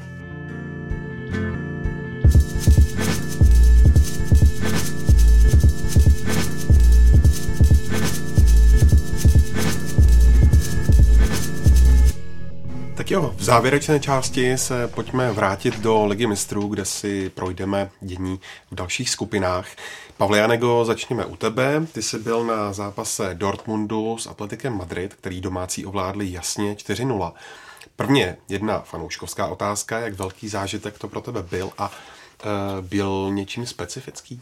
Zážitek asi jeden z nejlepších, co jsem kdy jako fanoušek zažil na stadionu. Ta atmosféra je neskutečná elektrizující, s každým golem ještě gradovala. Um, fanoušci Dortmundu jsou asi podle mě nejlepší v Evropě a ten stadion je na to krásně dělaný, že i zvukově prostě to, jako kdybyste seděl hned vedle toho kotle. A my jsme seděli na, hlav, na hlavní tribuně uh, uprostřed, ale opravdu, kdyby ten DAF řval hned vedle vás, to, je, to bylo fakt něco neskutečného. A specifický v čem to bylo? No, specifický v tom, že jsme viděli jakoby krásnou jízdu domácího týmu a byla i pivní sprcha z, z, z horních řad, takže to mělo všechno. Teď se podívejme ještě celkově na Dortmund, který zatím válí jak v Lize mistrů, tak i v Bundeslize. Tam se vyhřívá po osmi zápasech na prvním místě. Eh, co je v té jeho hře letos jinak, že předvádí takové výkony a může podle tebe, Pavle, zautočit na trofé? Já si myslím, že rozhodně může zautočit na trofé, protože hm, se, změnilo se hlavně to, že Dortmund hraje víc týmově a ne individuálně. Jako když tam byl Aubameyang, často se spoléhalo na něj, že něco prostě vymyslí.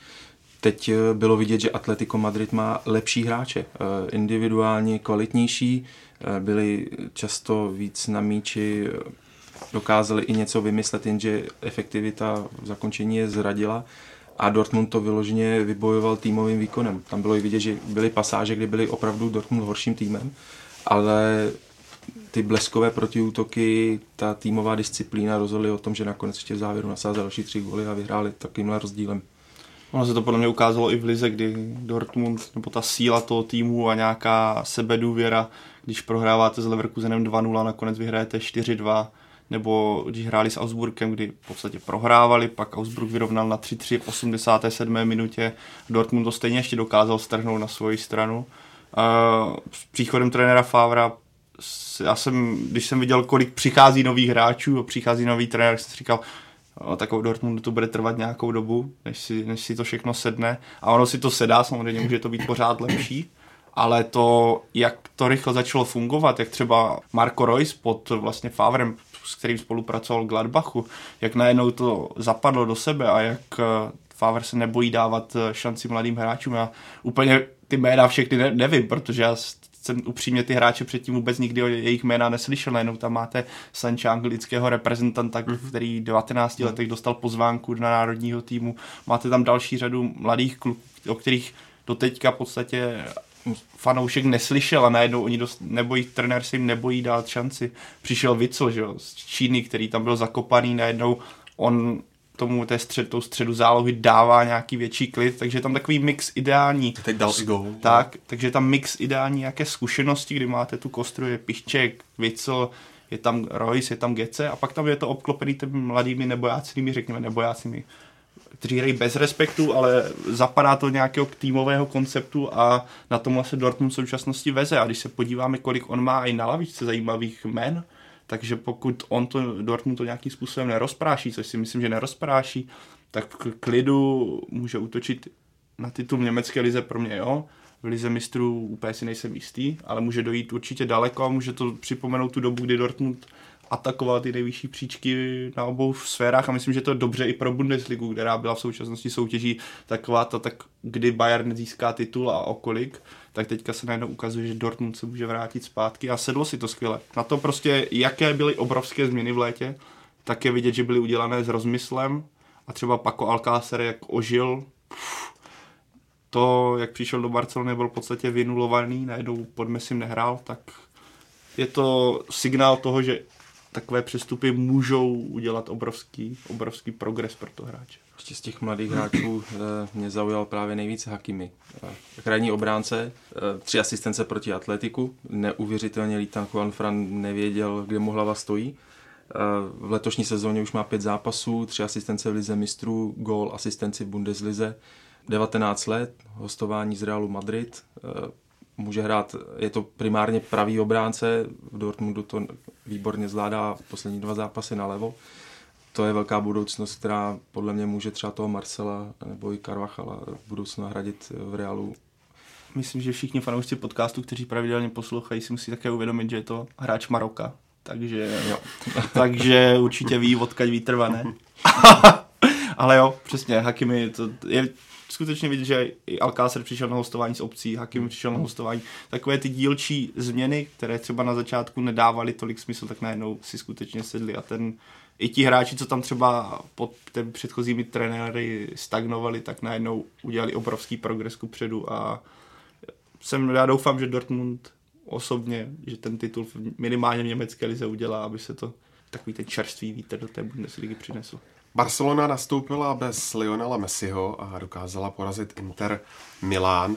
Ukázalo se, Pavle Jahodo, že katalánci si dovedou poradit i bez své největší hvězdy. Takhle, dokáží, ale... S to úplně ne. Krátko Krát tak. On prostě Messi, bylo to vidět i na tom zápase, že jak Messi je důležitý, nebo prostě, že je to one man show. I když on byl na tribuně a sledoval ten zápas, tak každá akce nějaká větší znamenala záběr kamery na Messiho, jak se tváří. A všechno se řešilo, jak se tvářil Messi u různých situací. Každopádně Valverde to udělal podle mě solidně, on posílil zálohu. Překvapivě pro mě trochu místo Messiho hrál Rafinha, tedy ne úplně typický křídelník, čekal bych, že třeba přijde Dembele ale ukázalo se, že to dokáže fungovat, že jsou tam hráči na lavice Barcelony, kteří mají obrovský potenciál. Třeba jméno Artur, pro mě zase je to talent obrovský, který, o kterém zase tolik lidí neslyšelo, ale on ukazuje, že tohle může být budoucnost Barcelony a když se o něm mluvilo jako o nástupci Iniesty, tak tyhle zprávy nemusí být liché. Celkově ten tým mně přišlo, že ta odpovědnost, která často bývá na Messi v těch zápasech, tak teďka se rozložila mezi víc uh, lidí, že najednou Luis Suarez, který byl zatím dost nevýrazný, tak sice nedal gol, ale tou krásnou přihrávkou na hlavu Rafíni, to, to byl pas jako prase, když to tak řeknu. To, to na tom nebyla vlastně jediná chybička na to, jak to kopl. A celkově ten tým fungoval, ale jak tady Karel to řekl přesně, nemyslím si, že je to úplně bez Messiho. By, kdyby skutečně měl Messi vypadnout třeba na rok, tak to bude trvat uh, nějaký čas. Teďka je to taková, řekněme, šokovka. Jsem skutečně zvědavý na El Clásico bez Messiho. To bude teprve výzva než Inter. A k tomu zápasu co mě zaujalo, než, než si to viděli posluchači, tak co předvedl Marcel Brozo, Brozovič, kdy, kdy Luis Suarez pod, podstřeloval zeď, nebo měl standardku a podstřelil zeď, protože zeď nadskočila a Brozovič zazdí, hodil saně. hodil saně a zády to dal nad branku to, to jsem asi nikdy neviděl a hmm. mluví to o tom, jak ten hráč je inteligentní a jak dokáže číst hru. Že buď se celkem mě zajímalo, jestli to slyšel od někoho, anebo tam to přečetl. Tam bylo v jednu chvíli vidět, že se na to chystá, že už vlastně se nehlídal někoho žádného hráče a třeba... Vstoupil byl... trošku do... Jo, jo, jo, jo. A zajímavé, ještě zajímavější by bylo, kdyby uh, to Suarez koupil nahoru a on by tam jenom tak projel bez ničeho. A pro efekt dobrý. Každopádně Barcelona ukázala, ukázala, že ten tým je skutečně silný i tak, ale bylo to spíš zaměřené na nějakou zálohu, než na tu on píše se často, nebo četl jsem nějaké ohlasy na to, nebo jsou ohlasy, že fanoušci se si žádají víc ofenzivní síly, ne tak posílení zálohy, ale právě dát tam Dembeleho, dát tam Marlona. To, ten myslím, že si teďka může drbat hlavu, že nešel do AS Dream, jak, nebo myslím, že do AS Dream už měl téměř hotový přestup a nakonec přestoupil do Barcelony, to teďka odhrál 25 minut. Takže fanoušci asi chtějí větší ofenzivní sílu, ale výsledek to přineslo, výhru to přineslo. Jsem zvědavý skutečně, jak to Barcelona zvládne v El Clásiku, který je zatím, jestli Ubo Ekpaj dobře zrasil Marcela, tak to bude takové odpadávání klíčových hráčů. Jsem pak taky omlouval na Twitteru, jsem koukal. A tak Tak jsem na to přijal. Eh, pojďme dále. Juventus uspěl na půdě Manchesteru United a i třetí měření sil anglického a italského fotbalu v letošním ročníku ligy mistrů tak vyznělo pro tým z Apenického poloostrova. Čím si to, Karle, vysvětluješ? No, já si to vysvětluju tak, že italské týmy hrály dvakrát doma a United se nepočítají, ty by prohráli v současnosti s Empoli, takže... Ale ne, teď jsem to samozřejmě zlehčil. Jo. Když to vezmu vážně, opravdu jako je polovina teprve, takže nemá smysl moc dělat uh, nějaké, nějaké účty. Tottenham vedl 1-0, skolaboval, Liverpool tam odehrál nej, nejhorší zápas v sezóně o problémech United víme. Určitě to není souboj italského a anglického fotbalu. Když se podívám na sestavy Inter, Tottenham, v Interu jediný Ital, eh, v Tottenhamu dva Angličani, to samé bylo Neapol. Je to souboj lig, eh, může tam být nějaký souboj pojetí, nicméně jako že šla italská liga nahoru, o tom nikdo eh, nepochybuje, nicméně nadále zůstává, není tak těžká, není tak náročná ani nemá uvnitř takovou konkurenci eh, mezi jednotlivými týmy, jako má, jako má Anglie a opravdu se, můžeme se bavit až po základní skupinách, můžeme, můžeme se o tady těch věcech bavit na jaře. A zdravím Kubu Konečního, který to vlastně propíral na, na Twitteru, on je zastánce italského fotbalu, já i třeba Pavel eh, Janega, zase si, eh, jsme v tomhle tom neobjektivní z pohledu Premier League, ale tam si myslím, že to jsou výkřiky do tmy. To jsou výkřiky do tmy, jak jsme se bavili, to je takové to štěkání těch menších psů proti tomu velkému, když se jim podaří ulovit míček. Jo. Coach Mourinho po utkání víceméně zautočil na vlastní vedení, které oproti dalším gigantům, jako právě Juventus, podle něj nedostatečně utrácí, je to tak? No, e, není, nebo respektive takhle. Jose Mourinho bohužel teď útočí na kohokoliv, e, na všechny. Už je zase v té fázi, kdy už e, to už je takový ten boj nebo ta situace, ze které už nemůže to, se to narovnat a vzejít, jakože se to uklidní do normálu, že přijdou výsledky a tak dále. Jo. To, je, to je první věc. Druhá věc je, ano, když se podíváme na složení těch týmů, tak skutečně jsou tam pozice, kde Manchester United nemá to hráče a to je defenziva, to je obrana.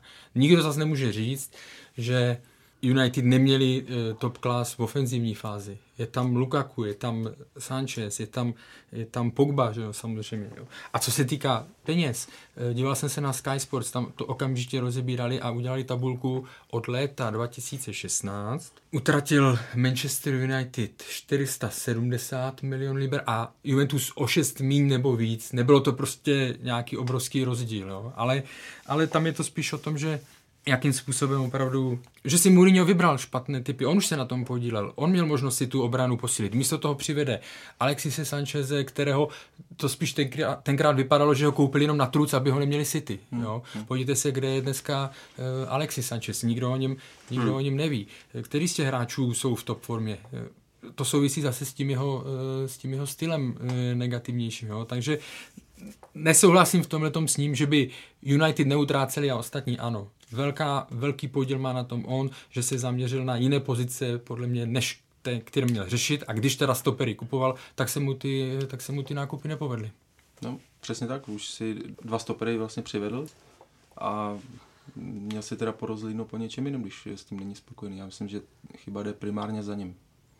A byl zase na Mourinho zlej a prostě ne, on už to nemá co dělat, to shrnu takhle.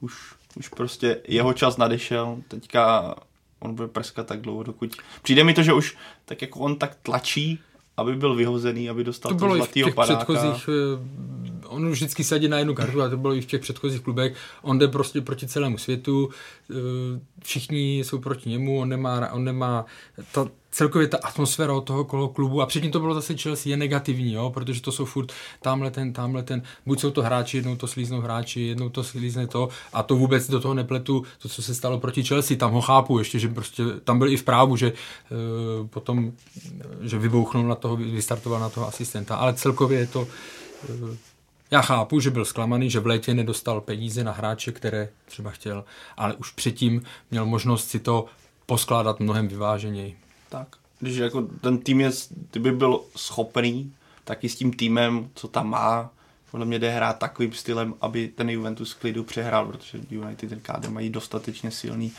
Je to o tom, ale jak on k tomu přistupuje, jaký on styl chce hrát.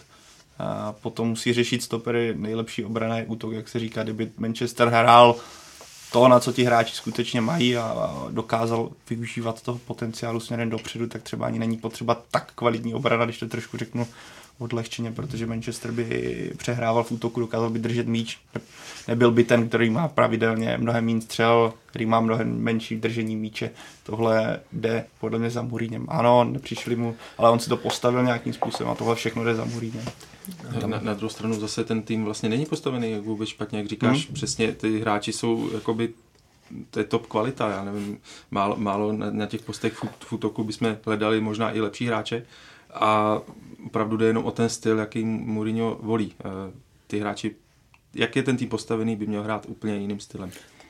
Já bych to rozdělil opravdu na defenzivu hmm. a ofenzivu a ta ofenziva je top, eh, top class a prostě Pogba, proč hraje Pogba ve Francii jinak než, než za Manchester United? Protože má jiný úkoly, má jiný styl hry, asi s ním nějakým způsobem Deschamps jinak komunikuje. Alexis Sanchez pomalu o něm nikdo neví. Jo. E, Lukaku 8 zápasů, nebo kolik, teď si nejsem jistý, nedal, nedal gol. Ty, ty, hráči se pod ním, ty hráči se pod ním nezlepšují. Kde byste Mourinho nejraději viděli teď? E, s jeho renomé a s jeho schopnostmi já si myslím, že by měl si dát chvilku pauzu. Že... Ty ho budeš posílat do Russia Today, že? Já, tak on tam určitě zase půjde, až dostane tu příležitost, ale ne, já bych si myslím, že on sám osobně by měl si dát chvilku pauzu, třeba se zaměřit na nějaké, no to pro ně asi nebude samozdělání trenérské, ale přijde mi, že by si měl prostě dát chvilku trenérskou pauzu. To... Tak on se jako trenér nezmění, jo, že by hmm. najednou uh, začal styl. A věřím, že i s tím svým stylem pořád může být úspěšný, ale on by třeba by mu ta i pauza prospěla i v tom, aby on se jakoby sklidnil, nebo aby on mentálně se dal nějak do pohody. On, oni už před sezónou to řešili, že přišel, když přišel první trénink, eh, první tiskovka, že na ně působil strašně unaveně, že byl takový neodpočatý, jo? jestli to souviselo s tím, že eh, spolu komentoval na mistrovství světa, mm-hmm. že neměl pauzu, ale že, že jim přišel uh, prostě unavený, takže on je v tom kolotočí už roky, roky a je v týmech, kde je obrovský tlak, to znamená, to se musí na tom uh, člověku podepsat, jo. takže myslím si, ale zároveň, když jsem nad tím nedávno přemýšlel, tak pro něj bude složité dostat, uh, dostat nějakou úplně ten top tým zase, možná třeba něco v Itálii, nebo i když teď se zase mluví o tom ve Španělsku, že Florentino Pérez hmm. by uvažoval jeho návratu, jo. ale Protože nejde o to, jestli se mu teď poslední dvě angažma vydařily, samozřejmě to je minus, ale ty, ty kluby vědí, že to je negativní styl fotbalu a ty kluby vědí, že ten klub do světa vysílá negativní titulky, negativní zprávy. A když jste obchodní značka, jako jsou ty top týmy, Real, Barcelona, tak dále, tak potřebujete mít uh, pozitivní, pozitivní image, protože jste obchodní, obchodní produkt a potřebujete mít uh, co největší profit když nad tím tak přemýšlím, já být jako nějaký, řekněme, člověk, který se snaží najít klub, který mu budu fandit, jako neři, ne, neřek, ne, neříkám se z Manchesteru, ale takže řekněme nějakou atraktivitu pro zahraniční fanoušky. Nevidím důvod, proč bych vlastně fandil v současnosti Manchester United. Jediný důvod, jako který, který, čím by mě ten tým zaujal natolik, abych si řekl, jo, tomuhle budu fandit nevidím. Jedině jako jsou fanoušci, kteří jdou za Pogbou nebo jdou za Ronaldem, což je, se mluví o tom, jak Realu propadly různé prodeje dresů a všechno okolo, ale jinak jedině s hráčem spojený, ale jinak nevidím důvod, proč fandit Manchester United, protože je, jeho styl může být ještě úspěšný u reprezentace, no, když si vezmeme tak. národní týmy jak si, nebo mistrovství světa, to znamená kdy, kdysi Holandsko pod uh, Van Haalem, že jo, to jak říkal Werner Lička, to byla zrada na nizozemský fotbal, to bylo postavený odzadu a tak dále. Jo. Ale on zase říká, že na reprezentační fotbal má ještě čas, byť to bylo před lety, co tohle prohlásil. Já si nejsem jistý, jestli by šel třeba někam do Číny nebo tohle, kde by sice dostal zaplaceno, ale ta jeho to jeho ego. Eh, on by to bral jako porážku, že, že ho nechtějí... Takže nějaký týmy. návrat ke kořenům jako Porto a tak, to asi nepřipadá v úvahu. Asi myslím, že jeho další štace bude právě Portugalsko, reprezentace. Hmm. No, hmm. no, no, to by mohlo, to by mohlo být. Tak, protože když vezmeme, jak trénuje Santuš, to je taky není žádná ofenzivní přestřelka, hmm. také staví zejména na defenzivě, díky tomu vlastně udělal hmm. euro, hmm. takže on v podstatě jenom navázal na ten systém, takže i když teďka Portugalci si myslím, že do ofenzivy nemají vůbec špatné hráče, nemají. takže nevím, jestli Mourinho by to zase nebyl ten, co by přišel stopil další talentovanou generaci. Ale teď už jsi na ně opravdu přísný. Já jsem na ně, já jsem na ně, já jsem ho měl totiž já velice taky, rád a pro mě to takový zklamání, že na ně musí být přísný ale... Taková terapie vlastně tak, mikrofonová. Tak, tak, terapie mikrofona, vypovídejte si, jsi takový můj psycholog, ještě ti neplatím. Ale, ale ne, jako u, ty, u té reprezentace se ho dokážu představit, ale prostě nedokážu, ne, fakt si, mě nenapadá klub, který by ho Něco, možná na něco na styl Interu, tedy přes mm, mm, dřívějšího, který mu dělal Ligu mm. mistrů, tedy řekněme přestárlý tým, který má před sebou sezónu dvě a může s ním Mourinho díky defenzivní taktice udělat, vymáčknout maximum. Ty hráči za ním půjdou zkušení. Tak ještě poslední věc. Podívejme se do skupiny C, tam je boj o postupová místa asi nejdramatičtější. Až třetí je zatím Paris Saint-Germain, které pod Tomasem Tuchlem zatím nezáří. Eh, Pavle Janego, myslíš, že by se mohli bát, že čeká boj v Evropské lize? No, jestli nezačnou hrát jinak eh, lize mistrů, tak se musí bát. Já už při příchodu Tuchla jsem byl hodně zvědavý, jak vlastně dlouhou takového týmu vydrží. On přeci jenom byl mm, zvyklejší pracovat spíš těmi mladšími, neokoukanějšími hráči a nejenom teď dostal tým plný hvězd, plných velkých individualit, který se i tak někdy na hřišti prezentuje. Samozřejmě přiznám se, že nesleduju tak podrobně francouzskou ligu, která prostě není to Premier League. Jo? Je tam jeden tým a dalších, a dalších 19.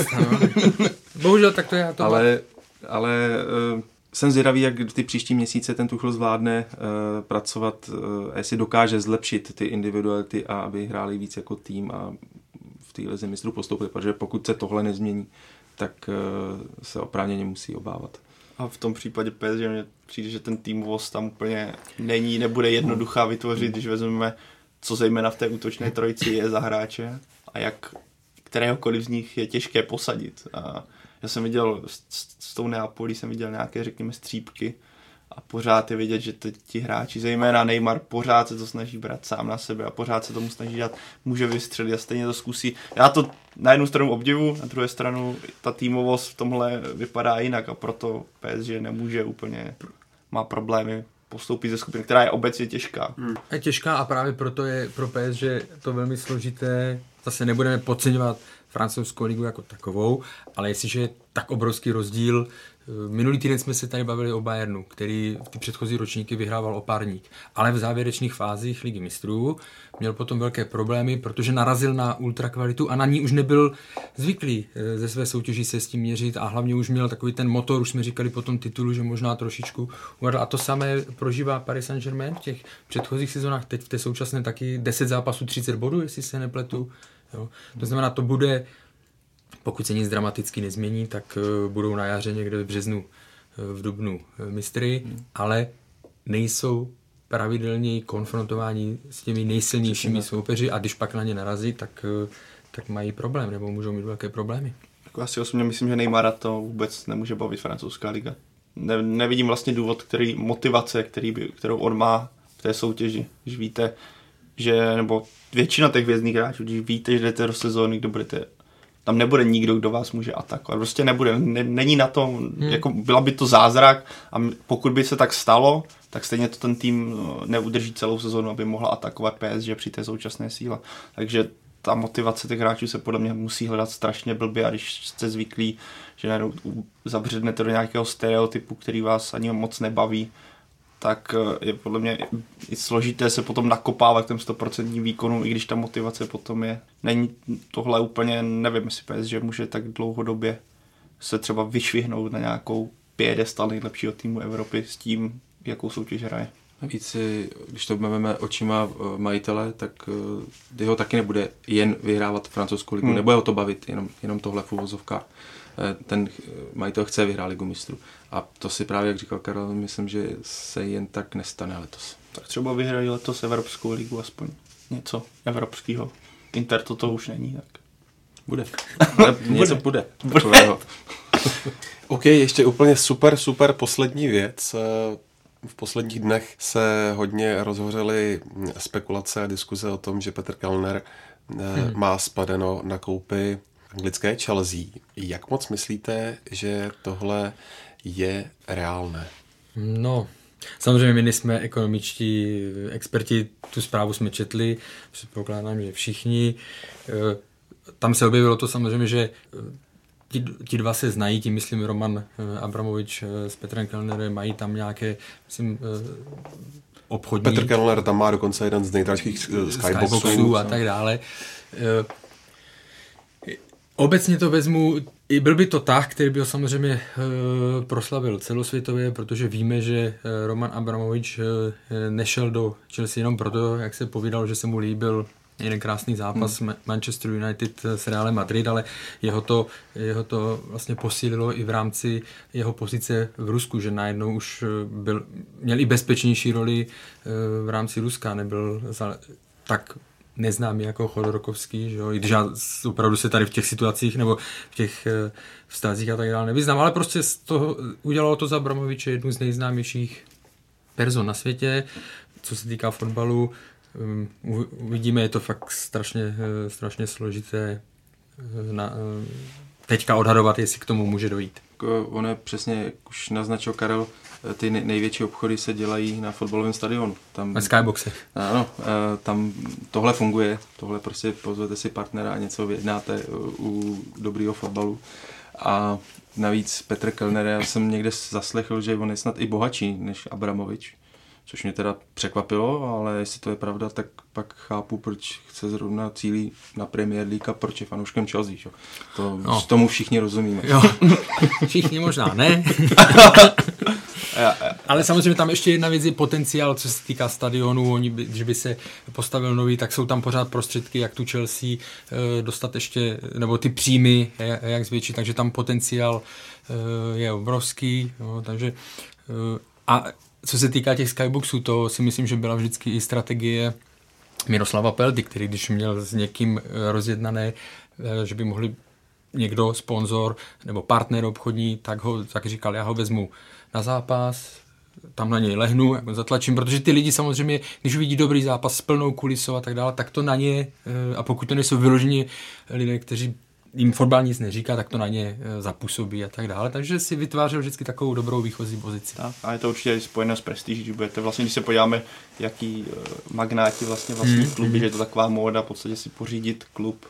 A myslím, že Petr Kellner zase vůbec nerozumím téhle stránce, ale když se podíváme, jak on je schopný podnikatel a jak on dokáže vystupovat anonymitě vlastně, tak si myslím, že to má hodně, jestli, jestli to je skutečně založené na pravdě, tak to má velice dobře promyšlené a bude zatím vidět nějaké profity pro svůj biznis. Ale jako on je z Česka, takže já si myslím, že on by měl zkusit spíš podpořit Českou ligu a třeba taková zbrojovka se topí v druhé lize, takže tam by, by trošku, mohl by to trošku srovnat tu špici, takže pokud by se probudíme, uvažoval, uvažoval tímhle směrem, tak tam by nebylo špatné investovat. Nebo... Jo, ještě, ale... bych, ještě bych teda dodal, že Daily Telegraph před týdnem napsal, že Abramovič chce podat jenom minoritní podíl, takže Bůh ví ještě, já jsem, jak to přesně Já je. jsem právě četl zase, hmm. že by měl Kellner koupit 50%, uvažovat o, že, to je takže otázka, tohle to je otázka. No. Tohle, ale bylo by to zajímavé, kdyby to koupil. Nevím, co by nahradilo ty beranice, které se prodávaly po příchodu Romana Abroviče, jestli by se ty masaričky, ty čepice,